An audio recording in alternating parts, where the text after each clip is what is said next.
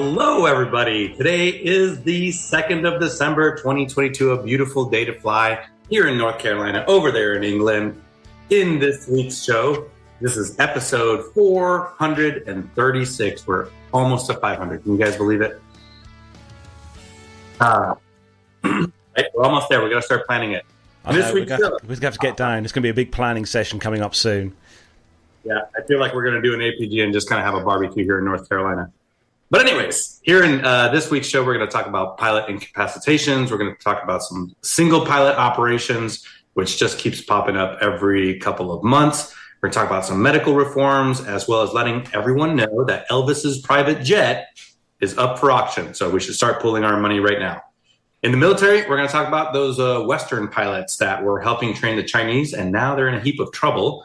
Uh, the Argentinians snubbed India in favor of an American F 16 deal, and Ukraine is set to receive some secondhand Sea Kings from our friends over at the United Kingdom. Joining me this week, the godfather of all UK aviation podcasts, it's Carlos Stebbings. Hi, Carlos. Thanks, Armando. Oh, what an introduction! that should be me giving that kind of introduction to you, to, you know, to introduce you on the show. Oh, hello. Uh, yeah, welcome from a, a very chilly and damp and wet UK, five degrees Celsius, very foggy. It's been foggy most of the day, to be fair. And I know I've been stuck on the UK. It's one of the UK's biggest and longest roads for most of today on the on the A1M today, just for a change. So how are things? Yeah, but it's the UK, so there is actually no straight uh, parts of that road that are more than about a kilometer long, right? Well, there, are some bits that are straight, and to be fair, it is less potholy than the uh, the A14 or the A12. Um, the only problem was this morning that uh, at well at, at, the early this morning because it was around about nine o'clock this morning. They shut a large section of the A1 off, which meant I had to take a detour. Which in the van, which I'm glad I was in the van today, wasn't too bad. But if I'd have been in the truck, it would have been a different story now because I probably would not have yeah, not have been back here in time to do the show. But um, yeah, a tr- problem is Armando. In this country, we've got a thing, and Neville know this. When it's when it's foggy, people don't bother putting their fog lights on, and when it's not foggy, people put their fog lights on. Yeah. Well, you know what? Uh, there is there are a lot of things that I miss about England. The roads are not one of them. I'd rather go fly an experimental pla- paraglider than go back to driving on the farm roads of England and cheating death pretty much every time that I get in my car. But that's a American driving over there. Anyway, speaking of uh, royalty, with big news this week. I don't know if you guys know. Did you guys see the news article? The CEO of Nev Air branching out, starting his own business. It's Nev. Yeah, I was trying to keep that quiet, but uh, no, the, the news got out onto the wires, didn't it? But uh, yeah, hi everybody. Hope you had a good week. It's been a very hectic week for me this week. Lots of driving, um, lots of resetting engine management code lights on the Focus. We don't, you know, that's a bit of a nuisance. So uh, again, that, has got to go into the garage next week for a bit of investigation. Uh, but I had a great meet up with guess who? Nick Codling on uh, what day was it? Was it Wednesday or was it Thursday? oh dear. Um, it was the the thirtieth of November, anyway, whatever date that was. That was that was a Wednesday, wasn't it? So I happened to be down in uh, Exeter, uh, right next to the airport at the Hilton there, and uh, he doesn't work very far from there. So we had a great uh, chance to meet up, catch up, talk aviation and general stuff, and it was great to see him because I haven't seen him since the 400th show. So it was uh, really nice to see Nick, and thanks ever so much for coming out to play, Nick. It was really enjoyable. Uh, so uh, yeah, it was great. To, great to meet up. So yeah, that's the best part about this is meeting up with our listeners and putting names to faces, isn't it? That's what we need to. We need to plan more meetups next year here in the UK, so we can uh, can some well, we can see more people, see more of the listeners. That's one one of the points that we're going to have to bring up in our um, our annual meeting in the new year, guys. Yes, hmm. preferably after uh, April 11th and before April 18th because uh, that's when I'll be over there in the UK. Um, we'll, we'll anyway, have, we'll have the meeting then. Yeah, that was that would be great. Um, you are very quickly going to realize that we are missing a few folks. We're missing our resident button pusher, Matt. who I'm sure is doing something very, very productive and much more interesting than hanging with us on a Friday night. Uh, also missing this week is producer John, who is off slipping the surly bonds, um, taming this guy somewhere like the intrepid aviator that he is. So Carlos is button pushing. We'll see how this goes. Um, let's see. But most importantly, we've got our chat room, and I've got it up. And in there, uh, first into the chat room, getting the gold star is actually Neville Bounds. Uh, so good job, sir. You get the gold star for being first in there. Uh, close, close seconds and third. Mazuz Kareem's in there. Richard Adams in there. Uh, I see Hobby Times in there. Lee Davies is in there. Thank you. I can't wait to go back and forth with Lee throughout the show. Um, we've got Captain Cruz in there. Nick Codling is in there. So maybe you can tell us the other side of the uh, the meetup. Main man Micah with the blue spanner of death, and Doctor Steph is in there. I love it. Keeping an eye on us also. Bill's in there, Nico's in there, Alan White's in there, Arnie's in there, and Just uh, that Alan White is in uh, Paris Charles de Gaulle Airport. Oh, Not one of my favourites, I have to say. I'm just wondering, wondering how he's getting on there. That's all. Well, That's all I'm I gonna hope- say. I can remember going through Charles de Gaulle once, Nev, and I, I honestly thought that I'd gone back to 1974. But hey, you know what? Bell bottoms are making a comeback, and so is ABBA. Um, you just talk, you just talking about one of the discos I do on a Saturday night, aren't you? On Monday, that's what it is. ABBA, yeah. we're, uh, Well, actually, we had an ABBA dance party in our house last night, only because it, uh, my chief pilot hates ABBA, and I decided to just send him a video of the entire family singing to uh, Fernando, which we've renamed Armando. Anyways, uh, anyone listening to the audio version, come over to YouTube. Come see our beautiful faces. Uh, it's youtube.com slash plain tech, plain talking UK, or you can just search it. You can hit the subscribe button, hit the bell icon, and get notified when we hit that live button, or get notified five minutes late when Carlos hits that uh, live button. and then you can be part of the chat room and shape the show. Anyways, guys, we got a lot of stories to talk about. Carlos, are you ready? Let's do some commercial. Let's do it.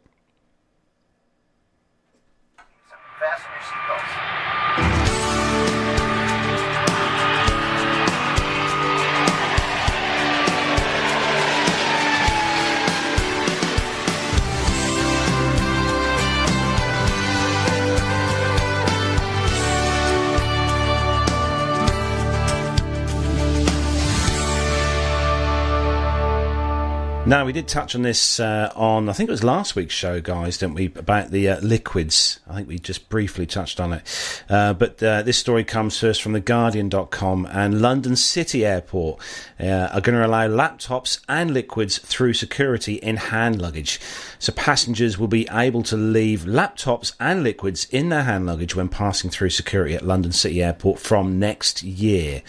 The hub is trialling one security lane equipped with advanced baggage scanners and plans to introduce the machines in all of its lanes by April. The airport in the east of capital said it will be one of the first in the UK to offer full CT or computed tomograph or tomography scanners. Tomography, tomography, I don't know. Uh, the airport said it would replace its conventional security X-ray machines with new technology.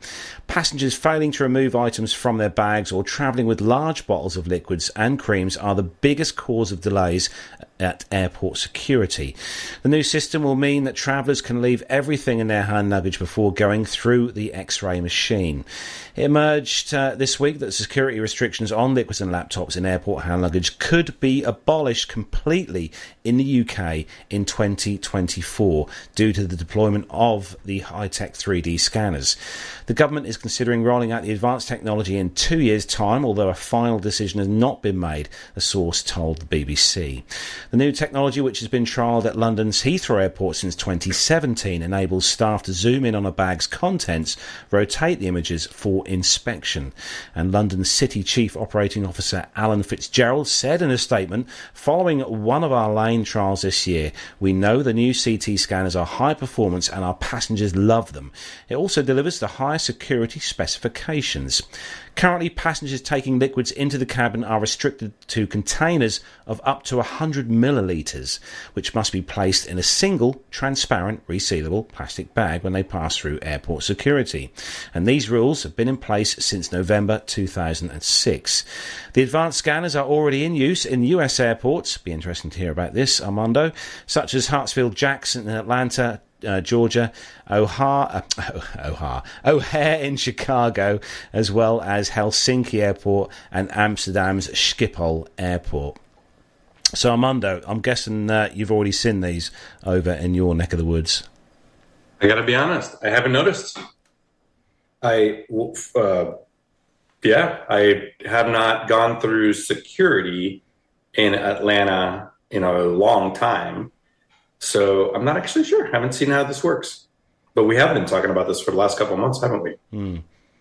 What do you think, Nev? Is this, uh, is, do this is a good idea? Do you think the scanners well, up to the. Yeah, but uh, Alison Fitzgerald uh, says our passengers love them. I beg to differ. The four times I've been through them, well, obviously not myself, but my bags, twice at London City Airport and twice at Amsterdam Schiphol, along with a whole load of other people, all that seems to happen is that the bags get pulled to one side. You know, they go into the what I call the naughty lane uh, of, the conveyor belt, uh, and then have to be manually searched, taking twice as long as it would do in the normal thing. Now, um, they've got one of these machines at London City, and I think all of them at uh, all, all, lanes at um.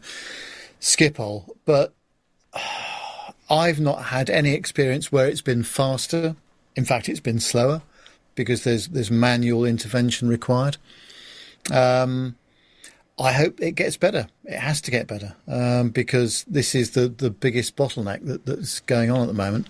And if they're going to have to manually search many of the bags that go through, that then you might as well just revert back to the, the original stuff.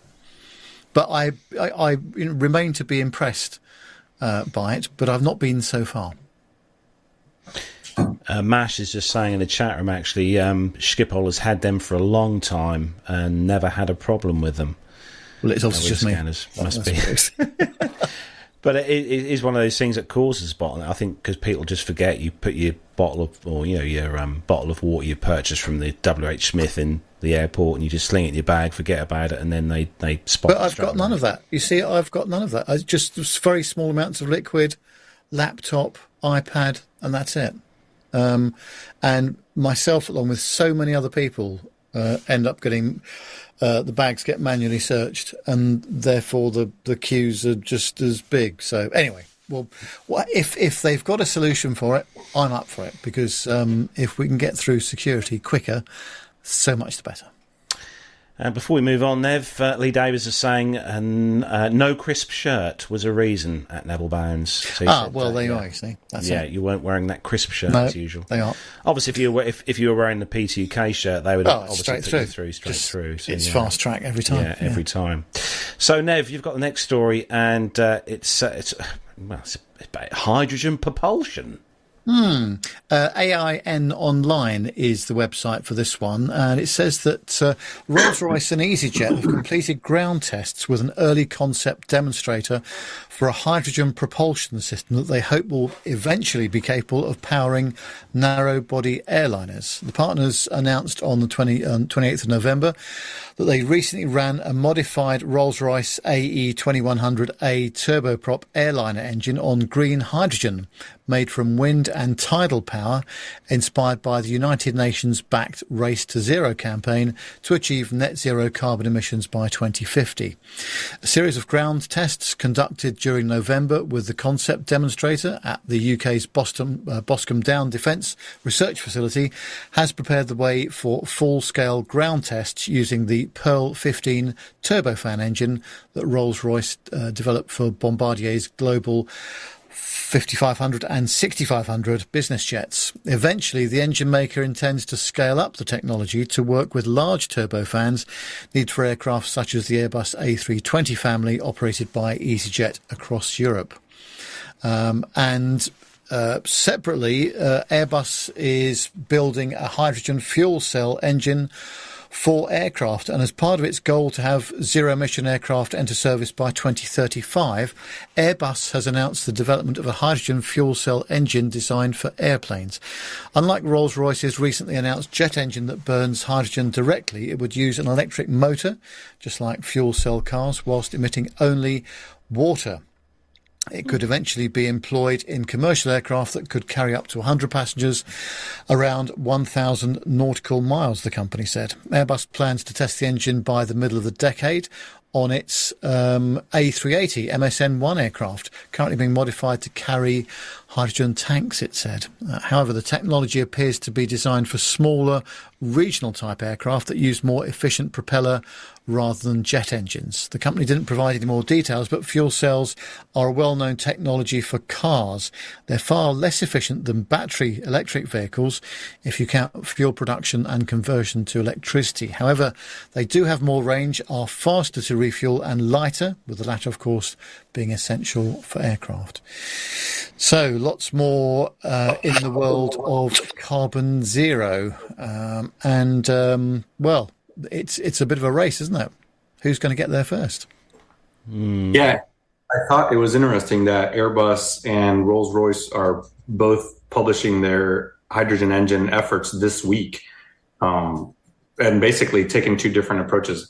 I don't know how many times we've talked about this on the show, you know, with Neil Cloughley and his uh, approach to hybrid propulsion, but it, it is it does exactly now feel like the race is on now, and and over the next year or two, I feel like we're going to be talking a lot about this and about these hybrid engines and alternative fuels and sustainable fuels. Um, I know I subscribe to all of the business aviation, the National Business Aviation Association um, weekly newsletter, and that is a big deal for in the business sector is these sustainable aviation fuels as well as hybrid propulsion.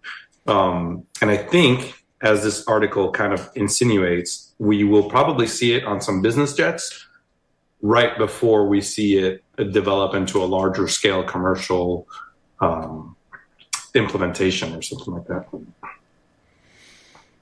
I don't know what to make of it, really. This whole hydrogen um, powered thing. I quite like the smell of Jet A1 personally, but you know. Guys ever driven at one of those propane defenders? Oh, the Defenders, yeah, yeah. I thought about. I once I thought about. I had. I used to have a Defender, and I thought about converting it over to a liquid propane. And I, I don't know that what I was.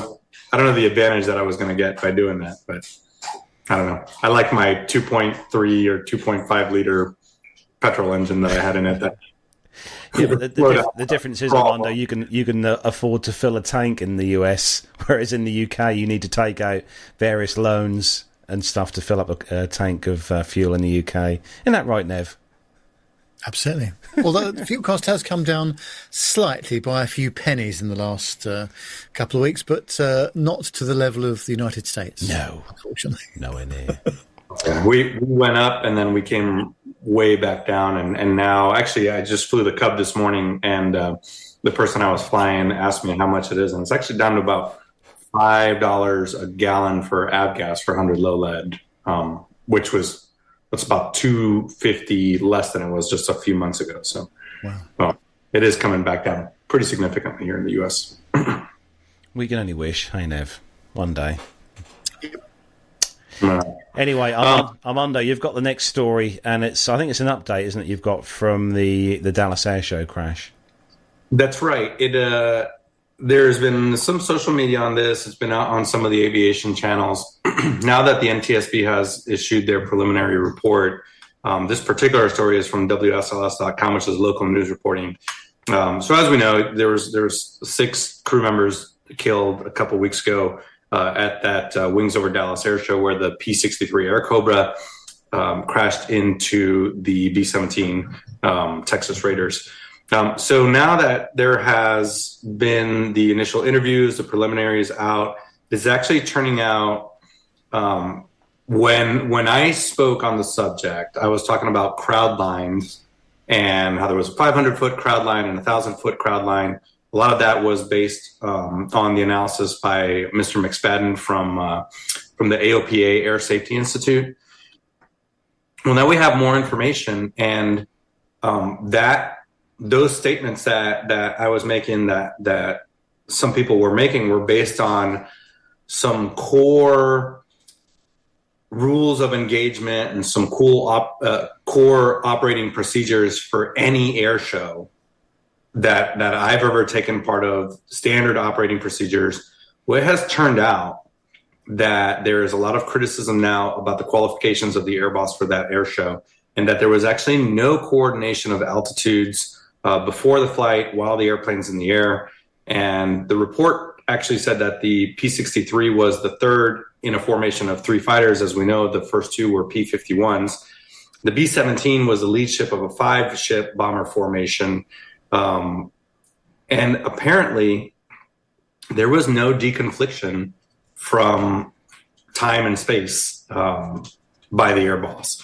Now, I am certainly not blaming the air boss here on this show, but it seems to be a, a pretty significant causal factor that that that kind of deconfliction was not previously coordinated before the day's events on the air show.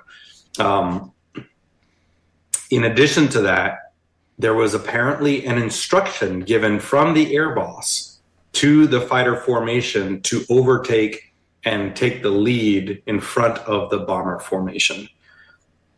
Um, we at Reno, we because Reno is is mostly races, but about twenty percent of the week is air show, and we I get to sit in the briefings with the ground boss, with the air boss, with the mini boss, with the safety FAA.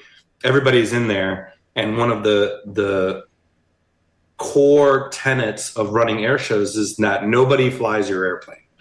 You nobody flies your airplane from the ground, and there was an instruction given to the fighter formation um, that resulted in a loss of separation between the fighter and the bomber formation. The rest of the events happened as as we all know already, and the, and we have briefed where the limited visibility from the P-63 led to the ultimate collision between the two aircraft. The B-17 never saw the P-63 coming, but um, the investigation seems to be going that way, where there was a lack of coordination from the top down uh, for the entire air show. So that's pretty much uh, the update that we're getting. This is coming out from people that were there, people that were in the briefings. There's actually recordings of the briefings. Um, obviously, before they are made public, the NTSB is getting a hack at them. Um, but it seems to be the way the investigation is going. So, very unfortunate series of events there. How, how, do you think this is going to affect air shows over in, in the US, um, Armando? Because obviously in the UK, obviously we've had our share of some quite bad accidents here in the UK over the years. Obviously not hundreds, but there are occasional accidents. Do you think this will change things heavily in the US as to how air shows are put together, how they're run, where the public are, where the display actual circuit is set in regards to where the where the um the crowds is? Yeah, so I think initially we all thought that we thought that this was a um, a landmark event in the air show circuit. Now that this information is coming to light and kind of finding a, a bit of a smoking gun, which was just one individual or a staff of individuals, um, it may not really affect the air show execution aside from perhaps reviewing the qualifications of an air boss. or establishing some more FAA oversight as to the actual execution of the day's events. Um, I think that's where we're going to see the most immediate change. Will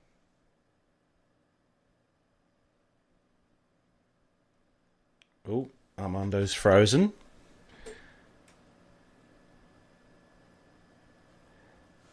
Nev, are you still there? We seem to have lost Armando. Have we lost? I think we've lost uh, lost a Zoom feed. Yes, we've lost we've lost Armando, and we've lost the Zoom feed. beforehand and on the day itself. Um, so things start to go wrong when unplanned events start happening. Is, is, is am I reading that the right way? Exact. No, you're you're exactly right. They, um, when you're doing audible changes like that, uh, audible as in you know football term, sports term, where you're making changes on the fly to the brief. Um, we we take great pride in our briefings and having all of the information. It's already such a dynamic environment that you you're trying to write down as much uh, information on your knee board that you eliminate those kinds of on the fly decisions and instructions. So you are exactly right, Nev. Um, and when you start moving things uh, on the schedule or moving formations around without having briefings, that is that is exactly where things go wrong. One of the places, I suppose. So, moving on to the next story, then, and uh, this one comes to us from aeroexplorer.com and it's a story that I think we all saw on the social media networks this week because it featured um, quite heavily on Twitter. I noticed there's quite a few pictures on there, and it's the uh, Mooney that crashed into power lines in is it is it Ga- Gaithersburg? Gaithersburg? Petersburg, Maryland. Yeah. Yeah. Uh, Thursday, November the 27th, uh, a an M- MFC Corporation Mooney M20J departed uh, Westchester County Airport uh, in White Plains, New York at 3 p.m. before crashing and becoming entangled in power lines approximately two and a half hours later. The aircraft was bound for Montgomery County Air Park in Gettysburg, MD. On the approach to Montgomery County Air Park, restricted visibility became an issue for the 65 year old lawyer Patrick Merkle, the pilot flying. Weather conditions were reporting mist and fog, low visibility, and cloud ceilings at the time, uh, requiring instrument flying conditions. The aircraft crashed into the power lines almost two miles northwest of the runway whilst on final. Uh, the accident, uh, which took place at 5:30 p.m., with both the pilot and passenger trapped inside, while the aircraft was suspended on the power lines approximately 100 feet above the ground. It took emergency services and uh, in excess of seven hours to extricate the plane and its occupants, with 120,000 homes left without power during the operation. Montgomery County schools were closed for the day. I bet the kids were really upset by that. Uh, with the entire rescue complete at 1 a.m. in the morning. Both occupants, uh, occupants of the aircraft sustained serious injuries, according to the Montgomery County Fire and EMS Service. As of now, the NTSB are investigating the crash and estimates preliminary report within three uh, weeks of this crash. The NTSB says it will be focusing mainly on the pilot the aircraft, and the environment at the time of the accident, and no criminal activity or foul play is suspected as yet. Now, Monday, I was reading the reports about this when it when it was online after or a day after it happened. It did say on there that because it, uh, sort of shocked me a bit that they were hanging there for quite some time, but they, they can't obviously exactly just climb up and grab these people from the aircraft with power lines that are possibly, you know, even though they're switched off, still have um, a, fair amount of static, I would imagine, or um, built up residual power in the lines itself. Well, the, these, this was a per, pretty significant power line running through the area. Um, they were tall, they were high tension power lines. So even to just shut the power off, um, to quote the philosopher Spock from Star Trek, um, the needs of the many outweigh the needs of the few. So if you're going to shut off power to a major power line system running through Gaithersburg, which is suburban Washington, D.C., there's a lot of coordination that needs to happen before you do that. All of your emergency services, hospitals, uh, homes that uh, retirement homes that will be affected, medical facilities. it was you know late in the evening, but before you shut off that kind of power to an area, uh, you're going to have to coordinate that with a lot of agencies. So that's probably took a little bit of, of time to do that. Um, I'm sure they were, you know, the the uh, first responders were on the scene and talking to the individuals from the ground, 100 feet down, but um, to actually effect the rescue took some serious coordination. Um, as far as the cause of this one, yeah, you can see in that picture there. I mean, they were about 100 feet up. The power lines are about 200 feet, uh, so pretty pretty significant uh, power line. Uh, two thing, two takeaways from this: the the structural integrity of the Mooney, uh, pretty impressive there to be able to run into a power line tower and uh, still maintain its structural integrity. Uh, but I think as a causal factor, you're probably going to find that spatial disorientation and lack of instrument proficiency are probably going to be the at, at, the top of the initial report. Um, because if you're two miles from the runway at 100 feet trying to do an instrument approach, you're not in the right place. Yeah, I'm just looking at the uh, one of the other pictures. I'll just see if I can grab this picture as well of the uh, the cherry picker that they used. Let me just uh, put my camera on here so you can just see me just for a second. I'll put, bring this picture up here because um, I was talking one of the stories about the cherry picker they were used. There we go uh, for the benefit of you all on YouTube. Um, I'm surprised they managed to find a cherry picker with a long enough boom mast to get up to the aircraft itself. So I think they've done a quite a good job there, Armando, actually. Yeah.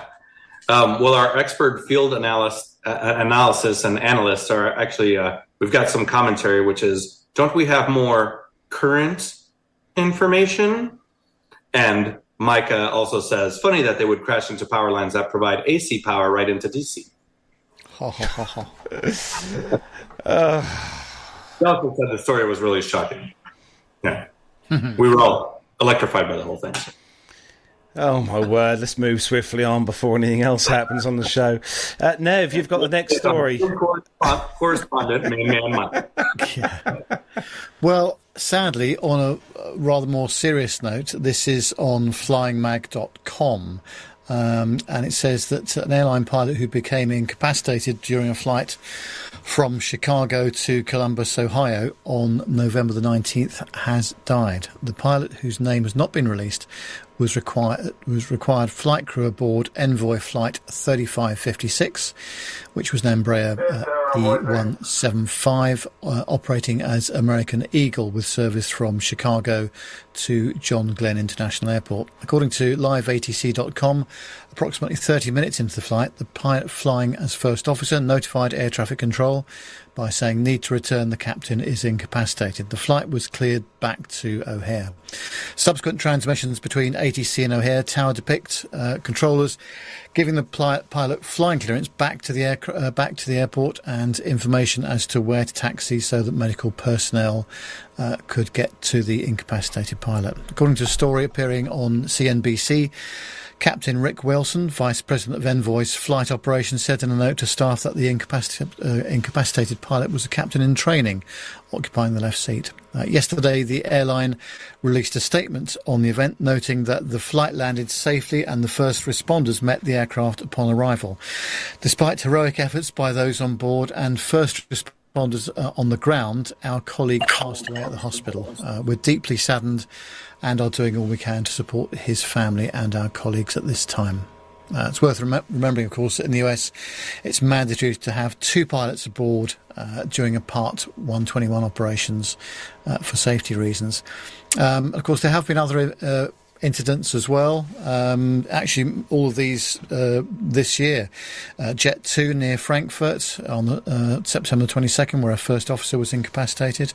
Uh, WestJet 737 near Winnipeg on the 16th uh, of November, one of the pilots was briefly incapacitated. Um, and uh, Alaska.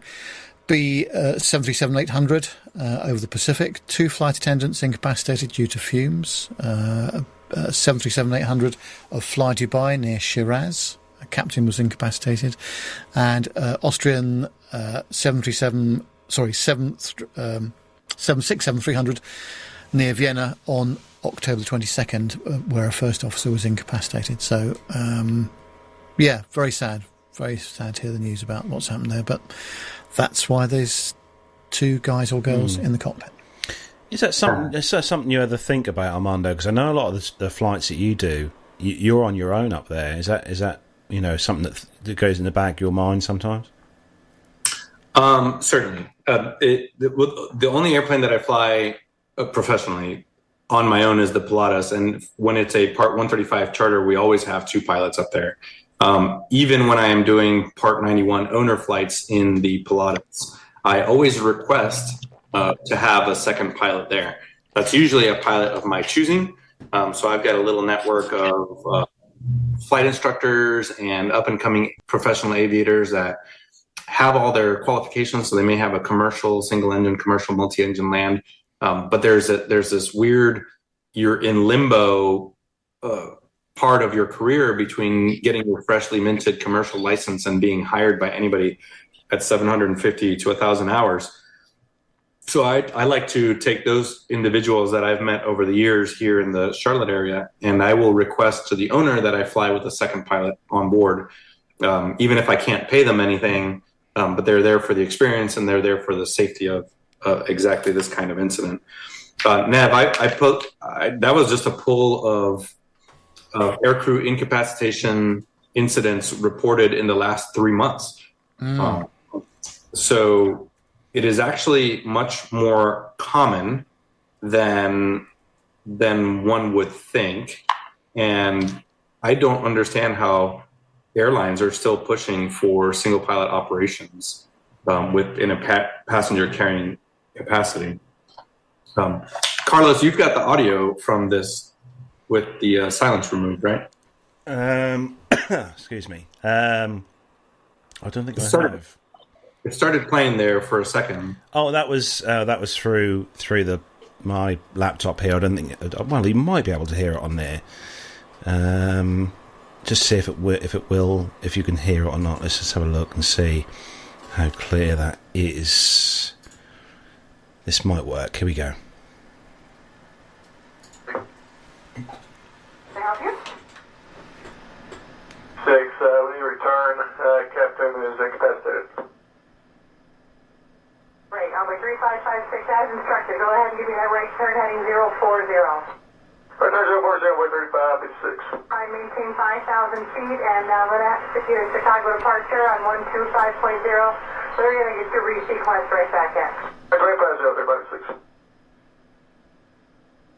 And depart 035, 56, 4,000, 5,000. Number 3556, departure. Yeah, with you, uh, four and a half, 5,000. Number 3556, you're returning, is that correct? Set affirmative as quick as possible. The captain is, uh, is out. Number 3556, so you can expect runway 287, to fly heading up at 080. Hey, there is the envoy, 35. Number 3556, speed of your discretion, if it's on my name, just going to maintain 3,000. No, 3,000, way 35, 56, vector speak rates. Number 3556, current travel book on 133.62. 3362, envoy 3556. Chicago, way 3556 is, uh, 5,000, 3,000.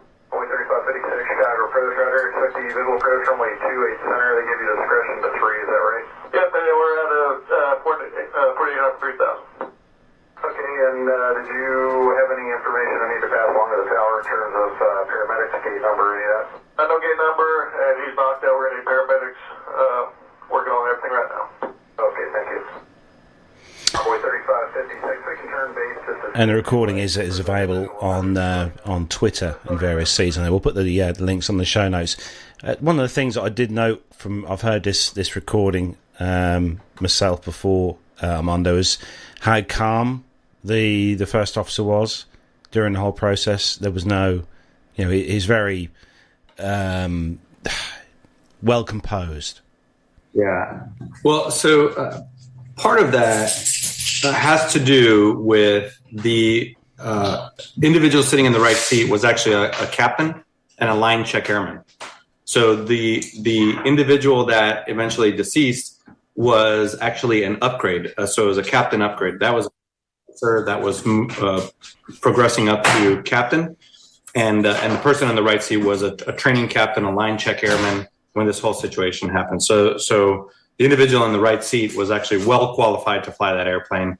Um, whether or not it was a line check airman, uh, this was a, a, conversation that we had here in, in our aviation family. Was it's just, it's also a reminder that even a first officer, a brand new first officer, even done with brand new from training, is a qualified uh, pilot of that aircraft. They have they receive a PIC type rating in the Embraer, um, in the CRJ, and whatever regional airliner. They're fully qualified to be up there, and they can. They're fully qualified to to fly that airplane in all phases of flight.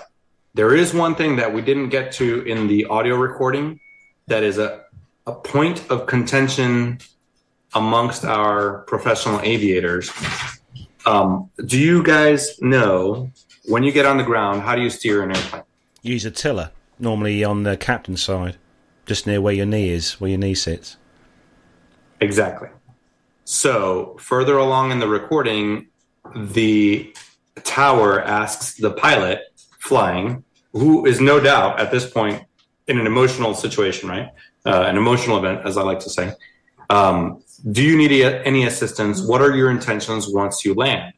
And that pilot says, Well, I'm going to have to stop on the runway or just off the runway, get the captain out of the seat, and then we're going to taxi to gate L13. So that line check airman who was captain qualified, his course of action that he chose that day was to remove the incapacitated captain, put him on the floor or with the cabin crew, jump into the left seat, and then taxi another five ten minutes to to a gate where emergency responders are waiting. Um, our general consensus is that is not what we would have done. Um, and I don't know. I haven't spoken to anybody at Envoy Airlines, but uh, I know the operators that I have worked for. The company policy, if you have an emergency like that, is just to stop on the runway and let the emergency responders do what it is that they're going to do, uh, even if you're shutting down a runway at Chicago O'Hare. Um, so I do take some issue in stopping on the runway, jumping into the left seat, and taxiing an additional five minutes. Um, in the recording, you, uh, the, the the the now captain, the now flying pilot, expresses some concern that first responders will not be able to reach the door uh, of the the ERJ uh, 175. Um, I can guarantee you that at Chicago O'Hare they have emergency services that are very capable of reaching the the boarding door, even on the runway. Um, so, by nobody is marginalizing the fact that he single piloted that airplane while having to take care of his fellow captain there. Um, but uh, John Jester in the chat says they have air stair trucks for 747s. Um, yeah, again, you know, th- these these are highly trained airport uh, rescue and firefighting individuals. Even if it's just plop a ladder up and get a couple firefighters and medics up there and and stretcher the the um, incapacitated pilot down. But I, I don't know that I would have chosen the course of stopping and then taxiing five minutes. But you know, either way, I mean, very very significant event, and, and, and kudos to the pilot for staying calm. Um, I would expect that from a line check airman, but but a sad outcome anyway from from the event for sure. Yeah. Uh, staying with you, Armando, for the uh, next story. Yeah, so um, sticking with the same theme, actually, basic med. Um, that's a thing that we have here in the U.S. There, uh, there is some new uh, a, a, a, new rule from the FAA allowing pilots that are flying under basic med to act as safety pilots for other pilots. So, for example, if I want to go do some instrument currency in a Cessna or a Piper, um, to, to legally log that instrument currency, I need to be under Foggles um, or in actual instrument conditions, but I need to have if I'm under Foggles operating a VFR flight under simulated IFR, I need to have a safety pilot in the right seat that is qualified in that class and category. Um, they don't need to be instrument qualified. Um, but there was this problem that uh, pilots that are operating under basic med could not act as safety pilots. And that is a minor change that's happening. Uh, there, there's about 60,000 US pilots who are now flying under basic med. And they're, they will be able to take advantage of this new rule, allowing them to act as uh, essentially a second in command, you know, in, in a training scenario or whatever scenario you've, you can come up with. Um, have, have you heard of basic med or you guys have anything like basic med over there in the UK that you know of? No, I haven't personally heard it. Well, not when it comes to, uh, to. I mean, we have obviously medicals in the UK for when you, you know, go for your PPL when you, you know, apply to um, to train to do any pilot training. You have to have a uh, certain degree of medical certificate from a from an actual um, air, you know, an air medical right chap. Yeah, right. we have we have the traditional method here in the U.S is is exactly that: is to get a third class, a second class, or a first class FAA medical certificate. Basic Med came around uh, early 2000s, basically allowing anybody with a driver's license that uh, was still capable of flying to to to fly as a pilot in command of their own aircraft. Um, sorry, Neil Landworth just said he thought I was saying basic meth. Uh, no, it's not basic meth. Uh, basic med. Um, but it, it basically, unless you've had a recent application uh, uh denied, a medical application, you just have to complete a physical exam with your uh, general practitioner, your local family doctor. Um, you complete this medical course every couple of years. But basically, if you have a driver's license, you can go fly an airplane. Um, now, there's limitations on that. You can only have five passengers plus yourself. Uh, aircraft is limited to about 6,000 pounds. Uh, has to be within the U.S. You must fly in in uh, not Class A airspace, so 18,000 feet or below. The airplane cannot go faster than 250 knots, and it cannot be a uh, flight for compensation or or higher.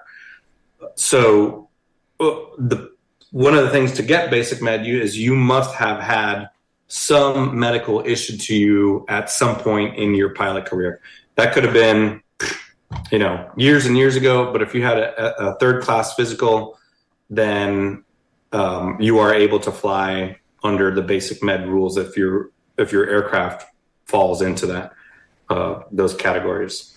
Yeah, so, for, for us, it's uh, for your UK for your PPL, which is what I had. It's uh, a, um, a UK Part Medical Class Two, so it's a class two medical certificate for your PPL. And then obviously if you go for your commercial pilot's license, then obviously when you go through to that, you'll then need your class one medical certificate, which can be obtained um, through an aeromedical examiner, which we have one at Norwich, based at Norwich Airport here. Yeah, so a little bit different, but this this definitely does open up the uh, the opportunity for pilots that have lost, well, not maybe not lost their medical, um, pilots don't have to seek an an aviation medical examiner to get back into the cockpit of an airplane. Um, Neil is asking in the chat room: Is there pressure to erode the safety culture given the pressure to recover after COVID? Um, I think there are many efforts afoot to sustain the longevity of general aviation here in the US. I don't think it is in danger of going away like it has in a lot of other countries, but I do think that um, the fuel issue is is a is a problem, right? So we still have low lead fuel. That's uh, the EPA, the Environmental Protection Agency, and the FAA are pretty hot and heavy on finding some kind of alternative to to a leaded fuel. Um, I think there's you know, it, it's such a, a vast economic driver for so many towns and small towns here that I, I, don't think it'll go away. But there's always these efforts to just chip away at, at some of the aviation freedoms. Um, and you have to balance that with that safety culture, uh, which, you know, every time we see a Mooney crash into power lines in Gaithersburg, Maryland, the the public, the general public, sees that and thinks, "Oh, there's airplanes falling out of the sky," right? Which is certainly not the case. um, so. Right, so we're gonna we've got loads to squeeze in. We've got tons of stuff to to fit in the show. So we're going to move on to the next story, and uh, this one is come to us from uh, actually come to us from John Jester, who sent in uh, a story for us on the show this week, and it's all uh, well, it's all about um, could a solar storm bring down an airliner? So take it away, John. Hello, everyone. Your special aviation correspondent coming to you from three meters below sea level next to the Schiphol Airport. I'm uh, coming to talk to you about the uh, story coming from thedailybeast.com, and uh, it is how a solar storm could bring your plane crashing down. A passenger jet is flying steadily over Alaska when the pilot notices that coordinates on the controls look incorrect. After a few seconds, the radiation counter begins to tick up. Almost simultaneously, a warning from local air traffic control arrives, letting flights know that an intense solar event has started. The pilot realizes that the plane should move a few thousand feet lower and asks the traffic control for permission, only to find communications has been cut out. Dozens of other pilots are experiencing the same issues in their cockpits at the same moment. This hypothetical scenario, as far as has been documented by modern aviation records, nothing of this sort of impending disaster has ever actually happened. But according to reports by aviation regulators, this issue is not whether it will happen, but when. Eruptive events on the sun's surface do not directly affect life on Earth, but they are known a known threat for aviation and other technologies. The largest solar radiation storms can result in enhanced radiation at aviation flight levels. Hazel Bain, a research scientist at the Space Weather Prediction Center at the National Oceanic and Atmospheric Administration, told the Daily Beast. This can pose a hazard for flight crew and passengers as well as for avionics. High frequency radio communication in the polar regions can also be impacted. Awareness of so called space weather effects has been increasing over the last years with regulatory bodies and airlines scrambling to catch up. I'm not going to keep going on with this one, but uh, here we're going to go with the uh, basics of the uh, headline. Uh, no, no, it will not bring us crashing down. The airplanes are shielded from most weather of that type. We could have an intense solar storm that could wipe out power on Earth, but the aircraft is relatively shielded to all this type of stuff. Yes, it will cause problems with radio communications, especially high frequency communications, but we often don't use that in the polar regions, and most of the time we're using CPDLC, which is either a VHF service to a terrestrial station or is up to a satellite or can be uh, a mix. We can actually use on most of our aircraft all three versions uh, of CPDLC, which means you're ground based by VHF, ground based by HF, or satellite based text messaging to maneuver in the polar regions in most cases.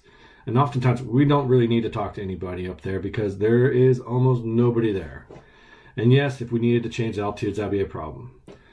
We don't have radiation detectors, so that alarm's not going to go off. Some aircraft that I think Nick has talked about on the uh, APG show, uh, they've carried those radiation monitors, but those are after the fact uh, devices. They record and then provide an exposure level so that they can monitor average exposures for flight crews over the course of a flight.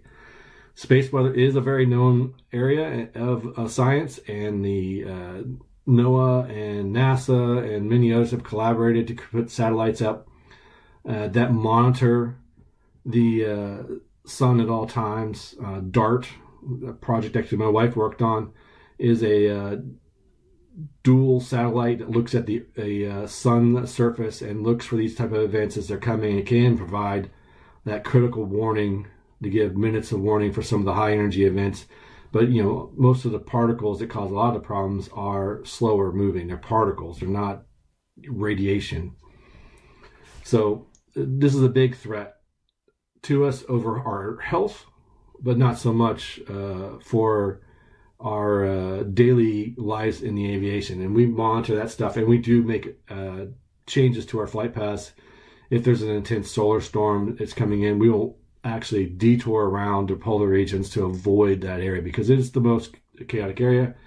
Uh, we see right now we're going into a high solar cycle. I'm a, an amateur radio operator, which is um, means I, I use HF radios for fun and this is a great time of year, a great time of uh, the cycle now for that type of operations. It in- generally enhances radio communications for uh, certain bands, especially the higher bands of the uh, amateur radio service. Same is applicable for aviation uh, radios as well. They, they have some effect on the lower ones, but they'll have better use of the higher frequencies to travel further. So yeah, this is a big non-event for us. So it sounds scary and but it's not.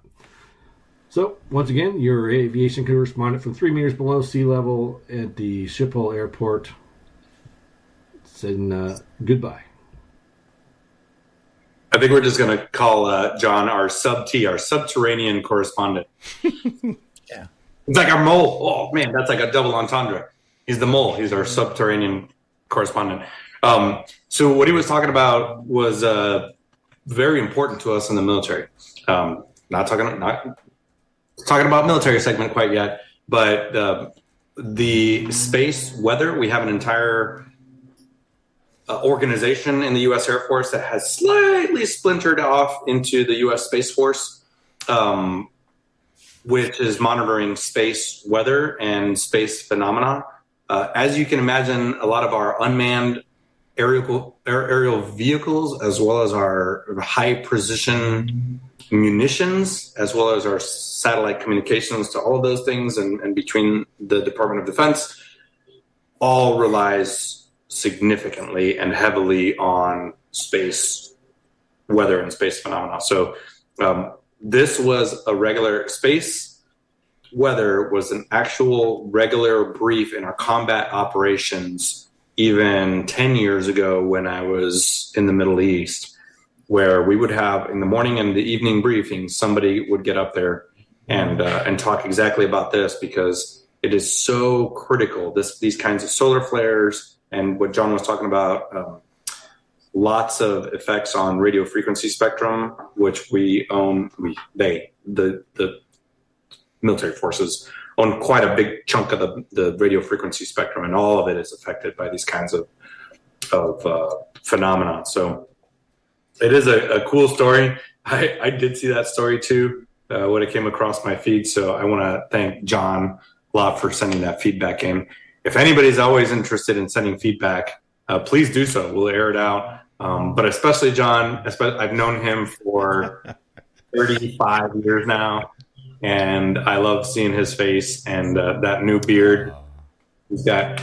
So um, thank you, John, for sending that in. Um, now the next story I think is going over to Nev, and it's talking about Denver International Airport, isn't it? It is. And uh, Denver International is going to build a centre of equity and excellence in aviation. Well, the training centre aims to create a pipeline of avi- aviation talent in Denver by providing career opportunities for underrepresented and young people. Uh, the International Airport revealed the mock ups of its forthcoming Centre of Equity and Excellence in Aviation, which is CEEA, uh, a training centre to create an aviation talent pipeline in Denver. Uh, construction is going to be uh, at the end of next year, and the airport in Denver is the biggest economic engine for Col- uh, Colorado, which means that the new facility will serve an essential role in creating business and career opportunities for the community. Mayor uh, Michael Hancock said, "CEEA is a groundbreaking concept that will be instrumental in developing a skilled workforce of the future that will allow our airport." To operate effectively and efficiently during its continued growth, he said. Uh, the 66,000 square foot facility will be built on level four of the hotel and transit centre, making it easy to access Denver's commuter rail station. The space will also feature a hall of equity that is big enough to hold 300 people for training and educational sessions.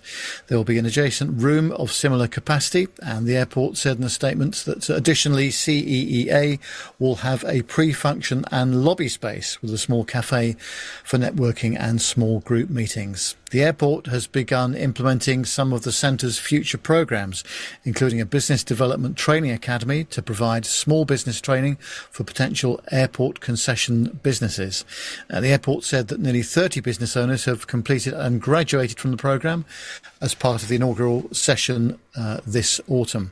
Uh, the centre will also use a progressive training model to attract, recruit, and retain students and will feature a research and innovation lab to spur research and development through partnerships between the airport and the local universities. That's a great, uh, great initiative that comes to us from flyingmag.com. Sounds great, doesn't it? I take it it's no good for for us um, old uh, older generation. Uh, no, especially me. Okay. There's a lot of career changers in aviation. We've talked about that too. Tell me, tell me if you guys didn't get the opportunity to to take your skills and move them over into an aviation capacity. Like Carlos, if you were in the in the logistics supply chain for Denver International Airport, you wouldn't take that opportunity. Oh, because I. if someone offered me a, a chance to work in an airport emptying bins on the on outside, I'd go and do it. Yeah. Eh, listen, and I, and I've walked through Denver International Airport. I was just there with Megan a couple weeks ago. It's completely under construction, and when I saw all the wiring that is going on, I could only think of meth.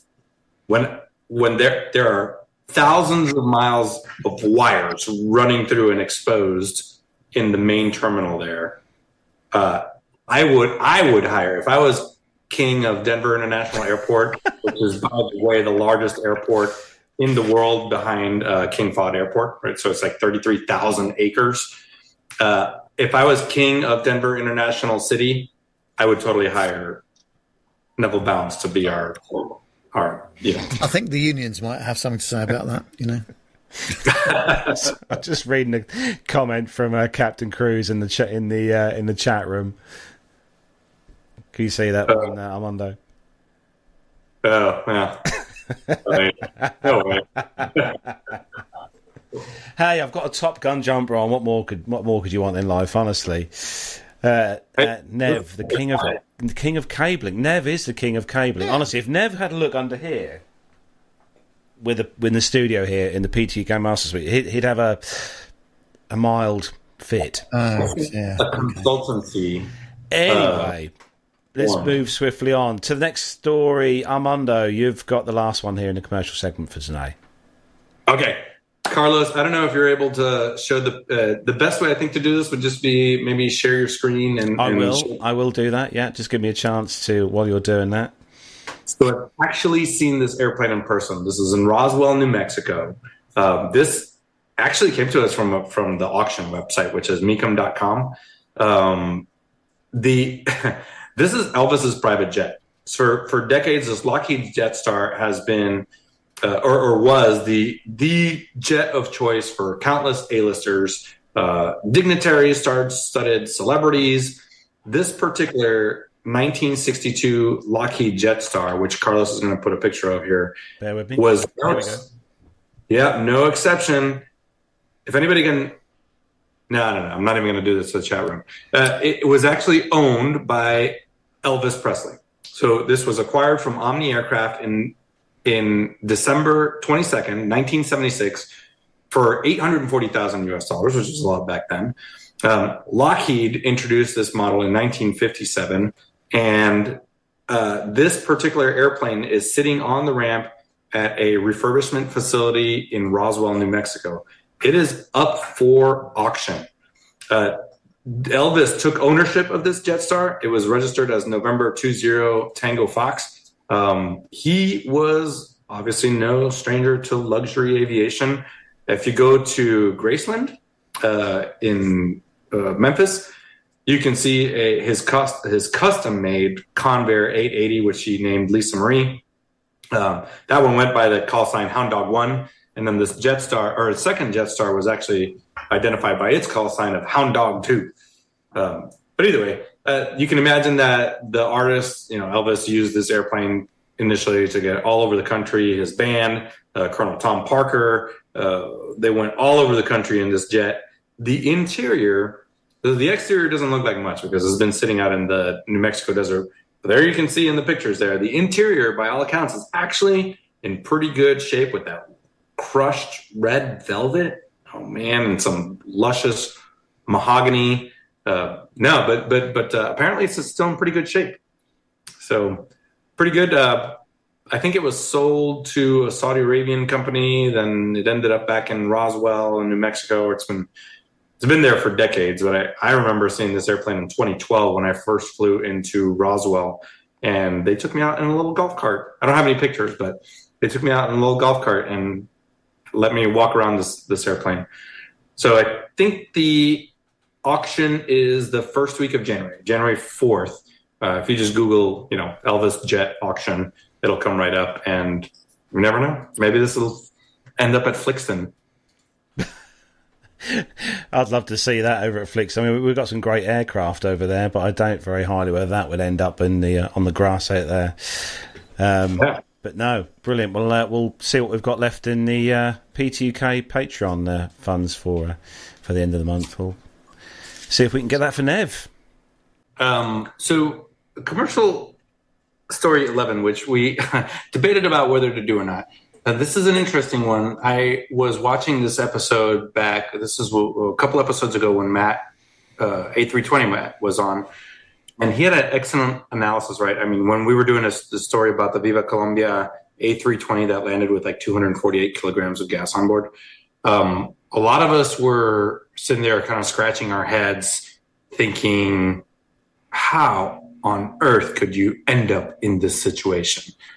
Well, fortunately, the, everyone survived. There was no incident other than a pretty close call.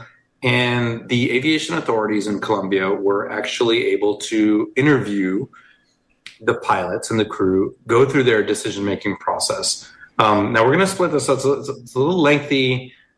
And the reason I, I kind of decided to do a, a verbatim review of the situation is because I didn't want to miss anything myself. Um, so we're each going to take a, a, a turn at, at, kind of reading some of the things that have come out from the Colombian Aviation Authority initial report. Um, but but the investigators have detailed what was essentially a rapidly changing weather situation at the primary airport and the diversion airports that preceded the low fuel emergency involving this A320 Neo. So the aircraft actually departed Cali, Colombia on 17 October, bound for Riohacha. The service was expected to take one hour, 46 minutes. They had 6,800 kilograms of fuel on board. The fuel load was in line with the requirements established by international standards as well as the carrier's operational manual. Now, Colombia's Dirección Técnica de Investigación de Accidentes states that Rio Negro Airport, um, which sits on the Caribbean coast, uh, uh, it serves Barranquilla, Cartagena, Santa Maria, as well. Uh, they were all selected as alternates to Rio Negro by the pilots. Weather reports did not show any significant meteorological conditions at the destination or the alternates, and forecasts indicated a probable probable deterioration on the Caribbean coast, which could require some monitoring. However, weather conditions and route were, quote, optimal, according to the investigators. And during this, the descent preparations, the crew found that the conditions at Riohacha and Rio Negro were good, but at the three coastal airports, um, unfavorable forecasts of storms, rains, and low clouds had developed. So the forecast, as far as the investigators said, did not include the, des- the, the destination, Riohacha, because aeronautical services in Colombia don't actually issue them for this airport. It's such a small airport that there's no weather reporting. Now, we have very strict weather reporting criteria here in the US to conduct carrier operations.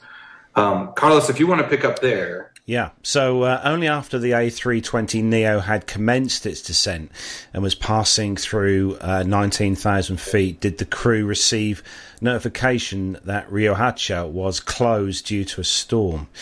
The crew requested to hold at 18,000 feet and calculated that they would hold for 22 minutes while deciding whether to proceed uh, to Rio Negro instead. According to the captain's testimony, the crew evaluated a combination of documentation, weather radar images, and visual observations from the cockpit, yeah, concluding that weather at Branquilla and Catanega was if I spelt that, pronounced it wrong, was deteriorating. Uh, the inquiry says the pilots also ruled out Santa Marta as not only because it was close to other coastal airports and potentially faced similar weather, but also because it presented risks from having a narrow 1,700 metre runway with certain landing restrictions. Investigators found the decision making process was affected by intermittent communications over the ACARS system between the crew and the airline operations centre, and uh, and because messages were being held up and not delivered in a timely manner. Uh, with fuel quantities at 3,200 kilograms, close to minimum diversion level of 3,077 kilograms, and uncertainty as to whether the Riohacha would become available soon enough, the crew ultimately opted to divert to Rio. Uh, Rio Negro via Valledupar. Blimey, these words, I can tell where you picked this story, Armando. Uh, around 47 minutes after commencing the diversion, the aircraft ascending through 25,000 feet was cleared to 16,000 feet and to proceed to a waypoint in the vicinity of Rio Negro Airport. Uh, but heavy rain was already present, the runway was wet, and traffic was building up, and the aircraft landing at Rio Negro were experiencing problems.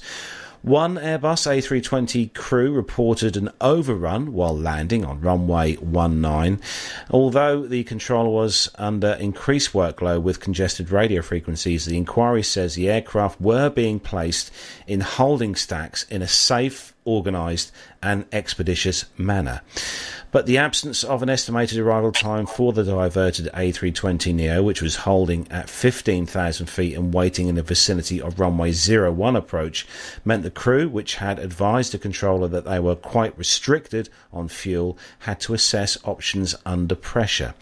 Analysis of the weather conditions at other airports led the crew to consider diverting to Maticana or Monteria Airport, although the aircraft's flight computers showed that the, in either case they would arrive with just 100 kilograms of fuel.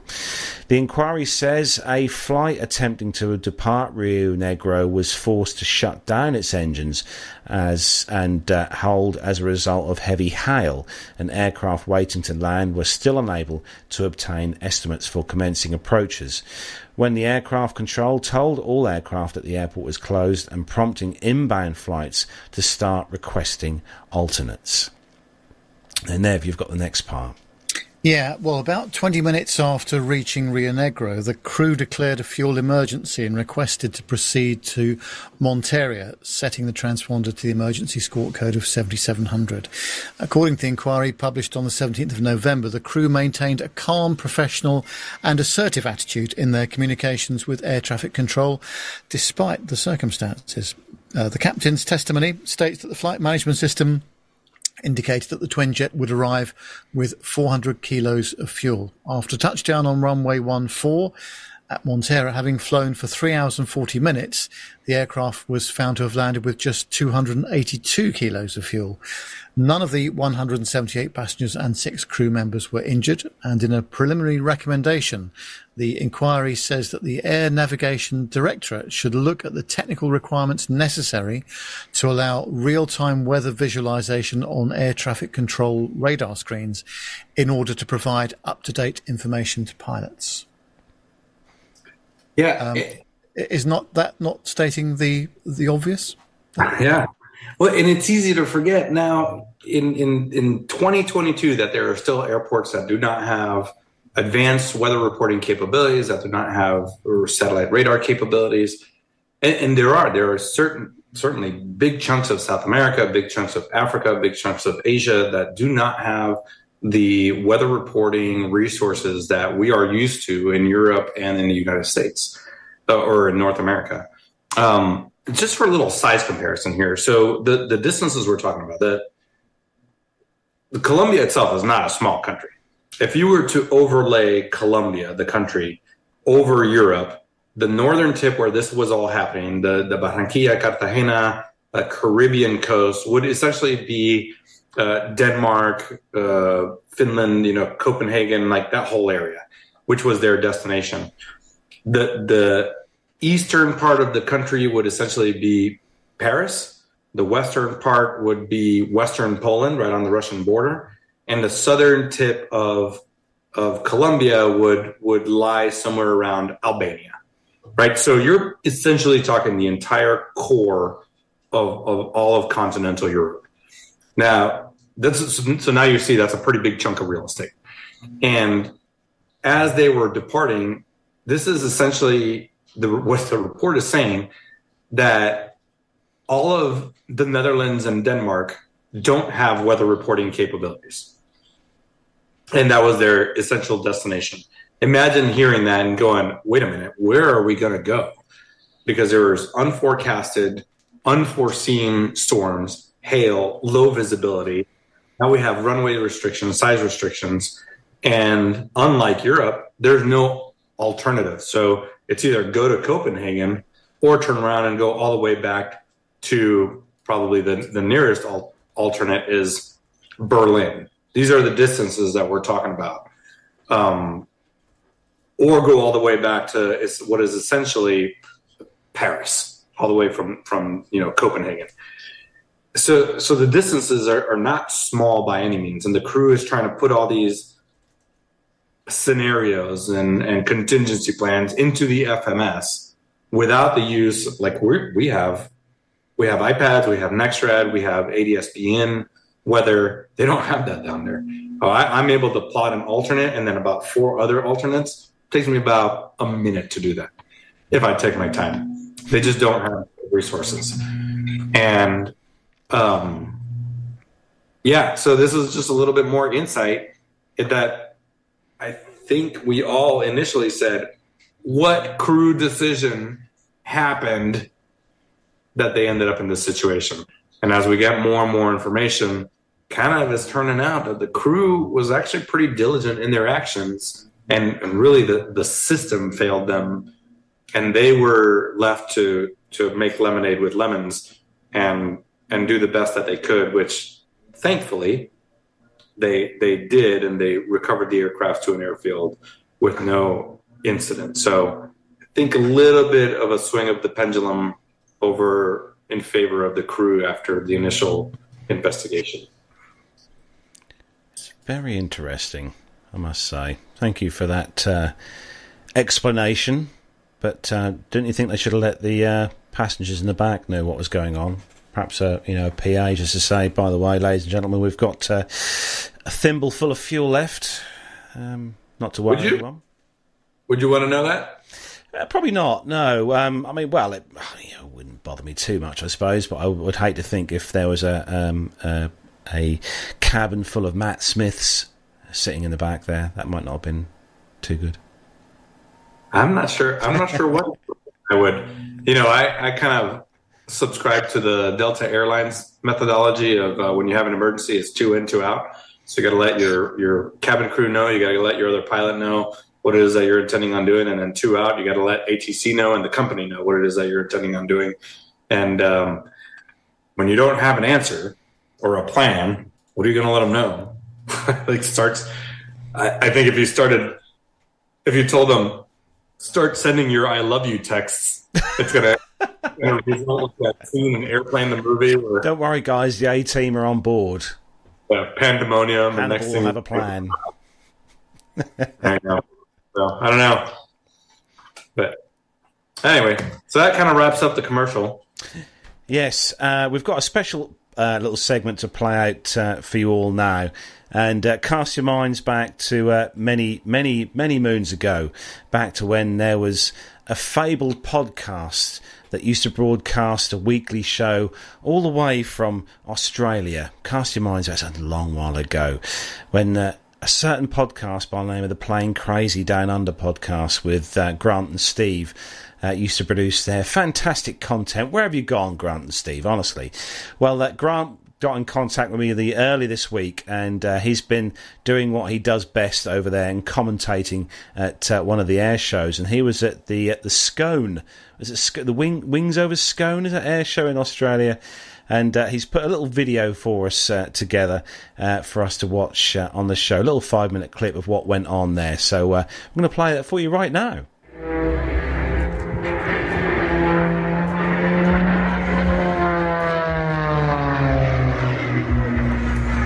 Guys, Curtiss P40E restored here.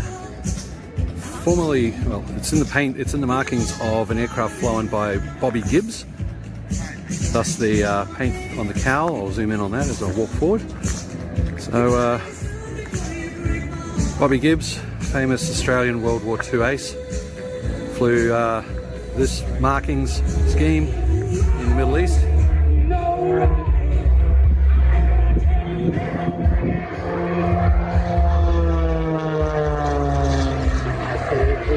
Okay, guys, question for you. When is a P51 not a P51?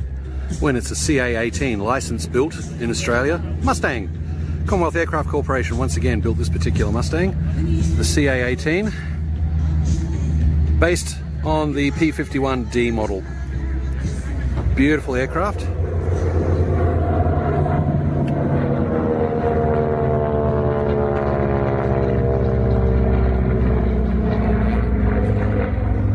Now, Carlos, I don't want to give you truck envy, but uh, Kenworth cab over, hauling what we call in Australia a B double. The little trailer at the front is the A, the big trailer at the back is the B. Known here as a B, a B double, very common. Very common way of, uh, not so much the paint job, but that style and arrangement. Very common way of getting freight around Australia. And uh, if you've heard of a road train, they're bigger than this. Road train will probably have another one or two more B-size trailers on the back.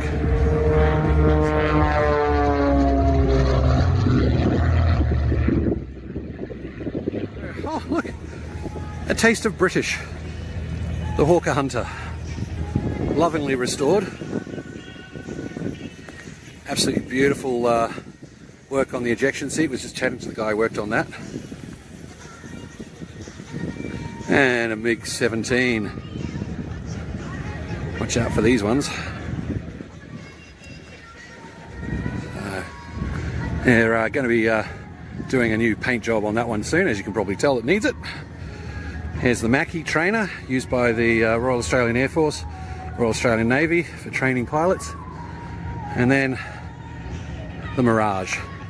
You went from the Macchi to the Mirage. Mach 2 fighter. And of course, a whole lot of people staying out of the sun.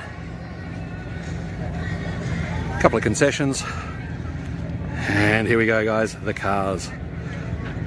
And that middle silver one is indeed a James Bond DB5 Aston.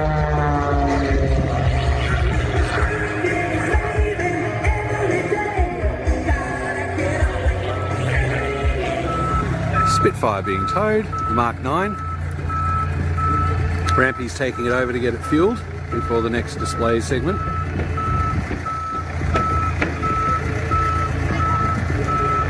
Now, sorry I can't bring you the sounds of the engines running and all that, because normally when they're running, I'm busy working as a commentator. But here you go, Bristol Fighter, F2B, in the colours of an Australian Flying Corps aircraft, absolute cracker aircraft.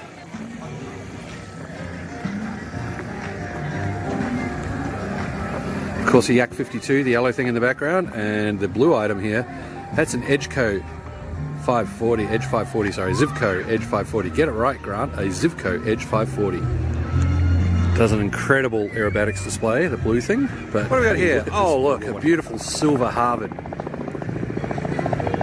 The American T6A. And in the background there, the Australian Winjeel. So we all know about the Harvard, so we'll just uh, come over here. Yep, whoop, American. But let's look at this Commonwealth Aircraft Corporation aircraft. This is the Winjeel. A trainer 50s to 70s type of thing. 1950s. Oh, what do we got here? Oh, this way up. So walking towards the Avenger, but just behind it here, we've got the uh, Wolf Pitts Pro. Paul Bennett flies this. Does a solo display that is absolutely out of this world. Now this aircraft, also designed and built here in Australia. This is the Wirraway. Uh, in the local tongue, Wirraway means challenge. And uh, this was the trainer that replaced the Tiger Moth and uh, designed to challenge the pilot. If you could fly this, then you could fly the Spitfire. And if you if you notice, I'm going to pan around a little. So this aircraft looks a whole lot like that one, doesn't it? There's the T6 Harvard. There's the CAC Wirraway. Guess what? They've got a common ancestor. Both these aircraft were descended from the North American NA-16. Uh, the Aussies went to the UK, couldn't find any aircraft they liked, and to the shock and horror of the people of the time and power, they went to America and came back with an American design.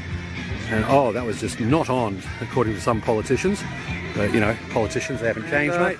Yeah, everyone's gone in to watch a movie and to avoid the heat. Mad dogs, Englishmen, and me are out here in the sun. So I'm going to turn it off here and get some more further in. Discover the pioneers of speed and adventure at one of the UK's most iconic museums. Whether it's a tour of the legendary Concorde, a walk around the Brooklands Aircraft Factory, or maybe a behind the scenes look at the McLaren automotive cars, the Brooklands Museum has it all. Based at Weybridge in Surrey, it's the perfect day out for all the family. We can also host your private function or meeting in one of our amazing event suites. With so much to see and do, come and take a look at Great Britain's history of speed and flight. Find out more by going to www.brooklandsmuseum.com or give us a call on 01932 857 381. That's 01932 857 381 thanks uh, for oh thanks to Grant for the video for uh, playing that. Great to uh, to hear from Grant. What do you think of that, Armando? Obviously, you uh, you love your your air shows as well. Um, I love the video. First, first of all, I love the P40. I think the P40 is like one of the coolest airplanes in the world. And I actually didn't. I had to look up the CA18, the P51 uh, Australian made one. And all I want to know is, is it cheaper than buying a P51? Because I would get we'll one. have to ask Grant. We'll have to ask Grant that definitely. Right, so Armando, hopefully the military uh, military intro will play. So, uh, would you like to uh, to kick things off, Armando? Um, yes. You can hear me okay right now, right? Yes, we can. Hear we've- we've had to just, uh, as we say, automate down and just go to basic um, iPhone microphone. So we've got a couple military stories here. One of them is an update on a story that we've kind of been following. We get a little bit emotional about. But anyway, Carlos, if it'll play, let's hit the military button. What's up, Buggies 13550, Angel 16, heading 340. Okay. 100 St. Boogie.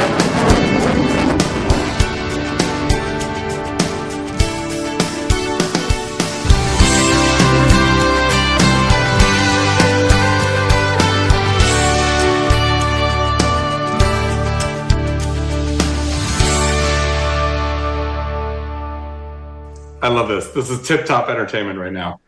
Um, so this first military story that we have is from Yahoo.com. And it's really just an update on that Marine pilot that was uh, that was Australia arrested in Australia.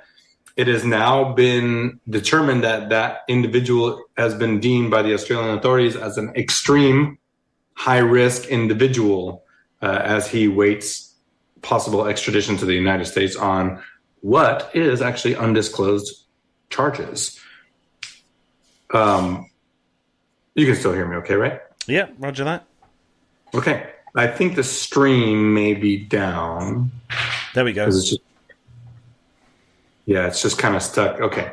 um, so, Australian federal police arrested Daniel Duggan, 54 years old, in October. We talked about this a couple weeks ago. Um, the the arrest came as the Australians were investigating whether any of its former troops had actually been recruited to train Chinese military uh, pilots. The charges that Duggan is facing are not public; they haven't been made public. According to uh, Dennis Miralis, who's a lawyer for Mr. Duggan, uh, they told that uh, reporters on Monday that the Australian prison had actually denied his uh, client medical treatment and pens and stationery, according to Reuters.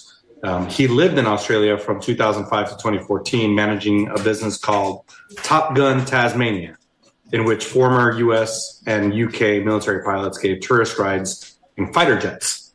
We would all, I'm sure, love to partake in that. Now, that's all according to Reuters. Then he moved to China to work as an aviation consultant, according to the Associated Press. Now, the Marine veteran actually had a Beijing address with Chinese businessman Su Bin, who was sentenced to prison in the U.S. in a U.S. prison in 2016 for helping Chinese hackers steal uh, information in U.S. military secrets related, of course, to aviation technology. Um, Reuters also found that Duggan and Su also worked for more than a decade uh, for a South African flight school that is now under scrutiny from British authorities for training Chinese military pilots. So, through his lawyer, Duggan has denied any uh, crime. Uh, Miralis asked Australia's Attorney General to to release Duggan, uh, who is an Australian citizen that renounced his U.S. citizenship. Kind of in light of this whole thing happening, multiple nations are investigating China's efforts to recruit Western pilots. Um, we talked about on the show about British pilots being targeted by China to recruit them to train uh, uh, People's Liberation Army Air Force pilots. More countries are now investigating these reports about pilot, their pilots being approached um, with highly, they're calling remunerative contracts for the same reason. Um, basically, the British pilots were being lured by about you know 270,000 US dollars a year, about 250,000 uh, UK pounds, being recruited since the end of 2019, um, and it actually uh, the French newspaper Le Figaro reported that China had also active, actively been seeking French instructor instructors for um, aircraft carrier landings. So this is like a spy movie unraveling. It just keep the plot thickens, and there's more and more countries, more and more pilots that are saying, "Oh yeah, I was also approached." So we'll see what happens with this one. Hmm. Who's that sent uh, sent sent in by? Or was that one of the ones you found on online, Armando? Yeah, no, this was just a, a bit of an update um, found through. Uh, this one came from Yahoo.com, but I think uh, the War Drive, um, the avian, aviationist had a story on this too. So I've just kind of been tracking on tracking this one because you know, as a former military per- person, it's a hits close to home that anybody would go out and voluntarily go out and train the opposition. So the next story comes to us from Eurasian, EurasianTimes.com, and uh, it's Argentina puts India's LCA Tejas back on back burner, starts evaluating the US Origin F 16 fighting Falcons in Denmark. So, a top delegation of the Argentine Air Force is reportedly in Denmark to evaluate the second hand F 16 fighter jets. The South American nation appears to have postponed the technical evaluation of India's Tejas light combat aircraft, or LCA. Along with the Danish alternative, Argentina is also considering the Chinese built JF 17 uh, Thunderbolt or Thunder, and India's Hindustan Aeronautic Limited or HAL Tejas aircraft. The service has been attempting to examine the different aspects of fighter jets before making the final decision. The delegation is conducting technical assessments of the Danish F 16 A and B LMLU fighter bomber jets for the procurement process. Director of Plans, Programs and Budget for the Argentine Air Force, Brigadier Diego Garcia, stated the delegation consisted of experts and technicians that went to the European nation to assess the offered aircraft. He also stated the technical teams and experts are currently researching and reviewing bids from China, India, and Denmark the F 16A and B MLU aircraft is proposed to Argentina under the joint efforts of Copenhagen and Washington.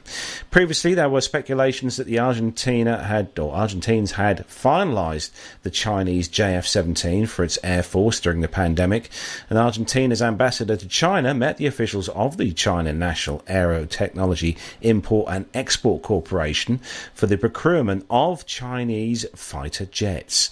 Some reports claim that China had sent a few JF 17 jets to Argentina for evaluation by their Air Force, and the uh, assessments of the Chinese aircraft had lasted around a month.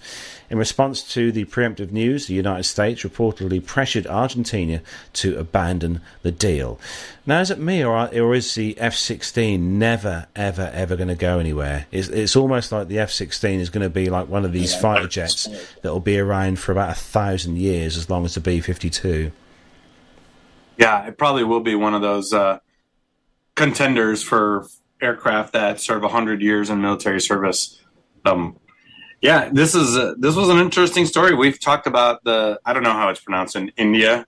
I can only assume that it's pronounced the Tejas, uh, which is Texas, right? Um, but yeah, this was a bit of a snub because I, th- I think they the the Argentinians had been looking at that that Indian produced Tejas uh, pretty heavily over the last couple of years, and and now something must have happened in the government and through the economic channels that that this is now swayed to a U.S. deal for the F-16. Um, interesting indeed. Especially, Um, especially when a, when you see the videos on on uh, on on YouTube and out of all these F-16s lined up at the boneyards because I've seen them on there. There's still uh, obviously there are probably old the older versions of the F-16s, but there's still plenty of airframes sitting out there in the desert. We- yeah, and and you think about the geography of Argentina, even an older F sixteen is a pretty capable aircraft. I mean, they're probably their biggest rival is just to the north in Brazil. Brazil has a pretty significant military, um, but Chile to the to the left side, you know, they're about you know pretty much up here, and um, yeah, you, you can't deny that even an A model F sixteen, the second hand is a pretty pretty capable fighter aircraft. Yeah, yeah, I wouldn't mind having one. I'm sure Jonathan Warner would love one in his back garden as well. Anyway, Nev, you've got the next story, and I think this is one, Nev, that I think you'll agree that, that if you're a US military, um, you know, commander or something, you, this is not a story you, you'd like to hear. No, it's on the uh, PakistanToday.com website, and uh, it says that the Taliban interim administration repaired 70 damaged military planes and helicopters that were damaged by US soldiers before they left Afghanistan after 20 years in uh, August last year. The Afghan force has repaired 70 damaged military planes and helicopters given to the previous government of President Ghani by the US and its allied forces, the Afghan Defense Military spokesman told Andalus uh, and uh, Anadolu Agency in Kabul. Uh, he added that all of them are now in service and being used by the Afghan Air Force. US soldiers had damaged military aircraft, helicopters, and a wide range of other military vehicles before leaving the country on August the 31st, 2021. We didn't have a single uh, operational aircraft when we came to power, he said. The Taliban uh, interim administration then began to rebuild uh, the Afghan Air Force, he said, uh, saying that over 70, uh, 70 destroyed planes and helicopters have been repaired and put into service so far with our own means and the support of our technicians. On the Taliban's request, approximately 40 pilots and technicians returned to Afghanistan and began their work, he said, thanking them for repairing the damaged planes and reintroducing them to the Air Force. Hmm. Of course, they would thank them, right? Yeah, I don't know what they did to lure these seventy technicians back. Uh, I'm a little bit of, I'm a little bit suspicious of the actual number of of getting seventy aircraft back in the air so shortly after. Hmm. Yes. But like, I don't want to doubt it. If I, like Carlos said, right? If you're a commander, you don't want to hear this. As a military commander, I would actually kind of think, okay, well, when we dismantled them on the way out, probably knew what they were what they were doing. and where are they getting the parts to Mm, repair. Yeah. you, you, you know, like for for example, so to decommission a, a a rifle, one of the things you can do is Firing just pin. yeah, just get the, rid of the firing pin. Where do you get? Anybody have a spare stock of like that specific model firing pins? Right? Probably not. I, I don't know. Maybe they do. Um, but I would be very, very suspicious that all 70 of these aircraft are actually fully mission capable. Um, even even luring somehow, probably with money and security, some of these technicians back. Um, yeah, I would be suspicious. Plus, I mean, also they're not combat aircraft. Like they're they're we're talking about caravans, we're talking about some helicopters. This is kind of like basic infrastructure needs. So if they get them back in the air, will they use them for combat purposes? Yeah, you know, it's certainly a risk that they'll use them for nefarious purposes against their own people, but also to run a government in a country, you need some kind of airlift operation, and perhaps this is what they're focusing on. I don't know. Um, just an interesting story, I think. Perhaps I just should. They should have just run a couple of C-17s in and just st- stuck them all on there before they left and taken back, rather than leave them. Yeah, and, and you know, somebody had to make that decision. Somebody made that decision of do we destroy the aircraft or do we disable them or do we try to fly them out? You know, um, I don't know. Whoever, whoever chose that course of action chose it for a reason. Speaking of uh, secondhand aircraft, a very quick update from Ukraine. Uh, there's just a recent story from the drive.com that the United Kingdom is actually sending three WS 61 Sea King helicopters plus 10,000 artillery shells over to Ukraine in uh, the UK's latest uh, aid package to Kiev. Um, these Sea King helicopters will be able to provide a search and rescue capability, according to the UK MOD. Um, now, the, the Ukrainian officials, as we've seen in the news, have been uh, clamoring and, and asking for and begging for aviation, aviation assets. Um, the U.S., for instance, and a surprise move, actually provide 20 Mi-17. So that's interesting that the U.S. provided 20 Russian-made helicopters to Ukraine. Um, but there have been some trepidations and some hesitations on behalf of the Pentagon to offer up, you know, aircraft like the F-16. Right? It's very expensive aircraft, takes a lot of training um, to go to. But I think for search and rescue purposes and for uh, local area transport, the UK providing these Sea Kings to Ukraine is, is incredibly important. Um, and again, just continues. You know, we got to keep it, got to keep it in the news. Like we're not a political podcast, we're not a news podcast, but it's important to remember that there is a conflict going on over there, and uh, and people are in need. Now, Armando, before we wrap up the military this week, Jonathan Warner sent us in a very interesting story, didn't he, this week? I've got the video here, but uh, just before I click play, just uh, let, uh, the listeners give us a brief on what this was.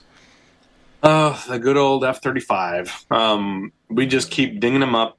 I don't. I don't know how many more ways other than just a ball peen hammer to the side we can come up with damage for damaging F thirty fives. But you're gonna check out this video. It happened in. Okinawa. Yeah, captured by a security footage uh, camera, and I don't even know what's going on with this airplane. It seems like somebody's in the cockpit riding the brakes. Maybe it has some kind of problem, but man, the, the- whatever it is that happens, it looks like the main landing gear brakes just locked, and the tow bar kept moving with a tug, and it just scooped the nose gear right out from under the aircraft, just plopped embarrassingly onto its nose. Probably not cheap. Probably a little bit of an expensive fix. Just find it. When you watch that video, though, it, the, the the aircraft is you can see it like juddering up. You know, it's as if someone's left the handbrake on. You know, It- it's, it's You almost require Benny Hill music in the background. what do you think of that one, Nev? Classic. Absolutely brilliant. Oh no! Yes, I was wondering what I was going to see but, um, until I watched the video. But uh, yeah, brilliant. Very good. Oh, honestly. Right, so it's uh, time of the weekend uh, for uh, for our captionists, isn't it, Nev? So this week I um I, I chose a, a picture for the caption. This that I was it's just fantastic. It's a picture that was in our it's been in our group chat actually, the host group chat for quite some time now. I, I spoke to Nev earlier on the week. I said, Nev, shall we use this one as our as our caption this uh, competition picture for this week? He said, yes, yes, use it. So Nev, for the benefit of the uh, the uh, the viewers and our listeners, could you explain while I pop the picture up what uh, this week's caption this picture was? Uh, that's an E190 SR aircraft at um, London City Airport that took me to Amsterdam a few weeks, and somebody's been doing some sign writing on the outside by the looks of it. Uh, it says uh, www.seat1a.com, uh, and then it says NA with a uh, arrow going through it, Nev Airways. Looks quite realistic, actually. it does look quite good, actually. I will Yeah. say we, we, it sparked some some quite big interest in the uh, on the Facebook page. I will say so. Um, Nev, uh, uh, kick things off. Uh, well, Dirk says, uh, well, that would make Neve the only airline in the world operating single seat aircraft exclusively. Uh, Daniel says uh, where the engine note is just perfect. Uh, Mark H said, Nev liked it so much, he just bought the company. I don't doubt that. Uh, Jan is saying, while the original service quality is in open descent, the most loyal customer is starting a revival of the legend that used to be the world's favourite airline. and Chris says, that all I can say is about time. It's about time, is what he says. Gordon said, Nev's just started his own airline, branching out now. And uh, some uh, some young strapper of a lad, Armando, uh, says the passengers were confused while boarding as every seat was labelled 1A. Uh, Bill says, clearly this makes Nev an honorary Canadian. He's in seat one. Uh, a and as indicated on the nose wheel door, Canadian dollars are accepted, CAD, which is part of the registration of the aircraft, Charlie Alpha Delta. Uh, John says Nev Airlines, where everyone gets to sit on a throne. Uh, James says, or is that NA as in naturally aspirated Neville Airlines? Is Nev naturally aspirated, or is the plane naturally aspirated? I'm confused. uh, he then goes on to say uh, uh, NA Nev Airlines, short for Naturally Aspirated Never Airlines. Thank you for flying with us and good luck. Some great stuff in there, folks. Thanks ever so much indeed for your contributions. Yes, I'm just looking at the chat room because normally they find some good points in there. Oh, it says, oh, Captain Cruz is saying in the chat room, actually, Nev, he says, but why does the arrow point to seat 3A? It's a great question. I have to have a word with the uh, graphic d- uh, design department. Oh, it's excellent. Uh, just making sure there's no other. It's, oh, Neil Lamwell says, about time, sir, said Jeeves. Another gin and Dubonnet? Yeah. God, I remember those those Dubonnet, the little globe drinks. I remember those. Uh, so don't forget, if you want to uh, contribute to the caption this, uh, we run this every week. Well, hopefully every week we do on the show. Uh, on a Wednesday, we pop the picture up on our Facebook page. Don't forget, if you don't follow us already, check us out on Facebook. The picture will pop up on there during the week, and you can leave your comments on, and we'll read the best ones out on the show. And Armando's frantically waving. Are you waving at an aircraft, Armando? now Maddie just got home from school and she's Oh. like, where, where is he? Yeah, Daddy's outside. Don't panic. Don't panic.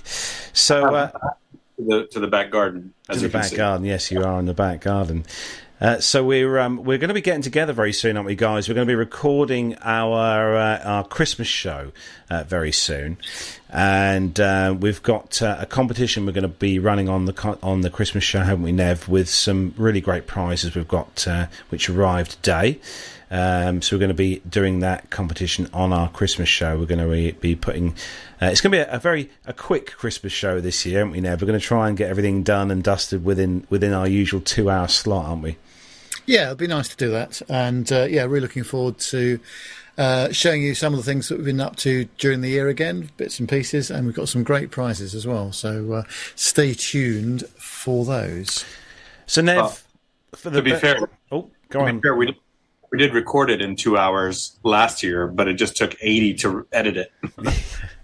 Yeah. Yeah, we're, we're we're streamlining the Christmas show a lot more this year to, to make uh, things a bit easier for uh, for Matt, Nev, and John to uh, to to tie everything together as they do so well every year. But um, anyway, we're going to start to bring the show to a close. Nev, social media links, just for uh, in case anyone don't know. Yes, uh, if you're on Facebook, Twitter, or Instagram, just search those social media platforms for Plane Talking UK. You can send us a WhatsApp uh, to the studio, which is plus four four seven five seven double two four nine one six six. That's plus forty four seven five seven two two four nine one six six. You can email the show which is podcast at planetalkinguk.com. And the website is all the W's, planetalkinguk.com. Don't forget you can subscribe to our YouTube channel as well, and you'll get notifications when we go live. And you can help uh, by shaping the conversation of the show by joining us in the chat room, as so many people do. Uh, go to youtube.com and just search, uh, search I can get my words out for Plane Talking UK. If you go to our website, you'll also find there's an Amazon link there. So if you do your shopping with Amazon, uh, they pay us a small referral fee. If you'd like to do that through the website, please do and have a look for that link. Also, you can become a Patreon of the show as well and make some contributions, which are always well received. Have a look at the website for that information. So we uh, well we've got uh, we're going to wrap up the show, but we're going to say a big thanks to everyone who's joined us tonight for the show. Big thanks to all our audio downloaders as well of the show. Uh, not forgetting you guys who download the show every week via the usual downloading podcast type apps and online. Don't forget if you're there, if you've got a spare five minutes, give us a little review on uh, iTunes or Podbean or Stitcher. Uh, we really would appreciate that as well if you could uh, leave us a review. Now we've got a few minutes before we finish. Little round robin as to what we're all up to because they're all itching to know, Nev, whether you're going to be flying uh, the glorious airline again uh, next week. I am. Um, on Sunday, in fact. So I'm actually going out to Stockholm on Sunday. Um, and then I am doing some driving around Sweden. Then I'm getting the train from Sweden to Denmark, which I've not done before. So I'll be going across the, uh, well, not such a new bridge now, over to Copenhagen. And then flying back on um, uh, Tuesday or uh, yes, Tuesday afternoon, I think it is. But I noticed that my flight back from Copenhagen to Heathrow, I'm currently in four Foxtrot. this is not a number or a letter I even recognise, so I should be doing some uh, uh, research and online argument in the next 24 hours, I'm sure. Do they not know you own your own airline, Nev? We'll see how we get on, but I'm not, I'm not too worried. oh, is that is that? I take it that's all going to be uh, on the old uh, the Grand Airbus, Nev. Uh, yes, it's uh, A320 both ways. So, yeah, uh, out to Stockholm Arlanda on Sunday morning and then back from Copenhagen on a 320 as well. Yeah. So, Armando, what's going on in the world of you next week? More flying, hopefully. Uh, believe it or not, it kind of slows down for the holidays. Sorry, there's a leaf blower in the background. Um, the I've got a whole lot of nothing this whole week until Thursday, uh, where I'm going to commercial down to Palm Beach, and then Thursday, uh, Friday won't be on the show. I'll have a trip from Palm Beach out to Las Vegas, and then uh, airline back home, deadhead back home to Charlotte. So pretty quick trip. Just happens to be on Friday. Ah, so uh, I won't be on next week because I've got a my first, my one and only Christmas Works party disco that I'm doing next Friday, so I shan't be here, and Armando won't be here. I'm gonna have to. Uh, I'll I'll get some super subs to join you guys next week. Well, and of course, we'll be playing out the final part of Rick Peacock Edwards as well, won't we? So Yes, that'll fill 18 minutes quite easily. that will. And uh, obviously, don't forget at the end of that interview that we will play out next week, or that will play out next week, uh, there will be that chance to win that signed book, all to do with that interview series that we have been playing out, the Nat Boys. So Yep. that's very good, very good indeed. So that is about all the time we've got left on the show. So it's time to say goodbye. So I'm gonna I'm gonna leave the the outro to you guys while I hopefully will play the outro. So uh, um, over to you, Nev. well, yes, I'm very sorry about the technical difficulties uh, this evening. They always happen when Matt's not around, don't they? Have you noticed that? But um, anyway, so thanks to everyone for joining us uh, today. I uh, hope you have a good rest of the day, Armando, as well, and a good weekend. Good to see you again. And uh, meanwhile, I hope everyone has a great weekend here, and thanks for watching us. See you again soon. Bye for now.